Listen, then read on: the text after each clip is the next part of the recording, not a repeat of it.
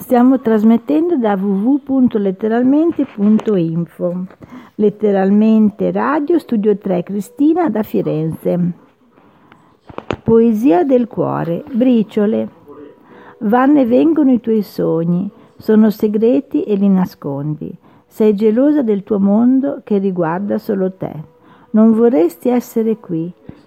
Cambieresti la tua casa, cambieresti la tua vita è il destino che si è preso una fetta dei tuoi anni. La farfalla imprigionata ti assomiglia, ti rivedo nel tuo bozzolo e non puoi uscire tu. Ma, ma ormai è troppo tardi, tanti anni sono passati, sono trascorsi affaticati. Come anelli a una catena sono legati.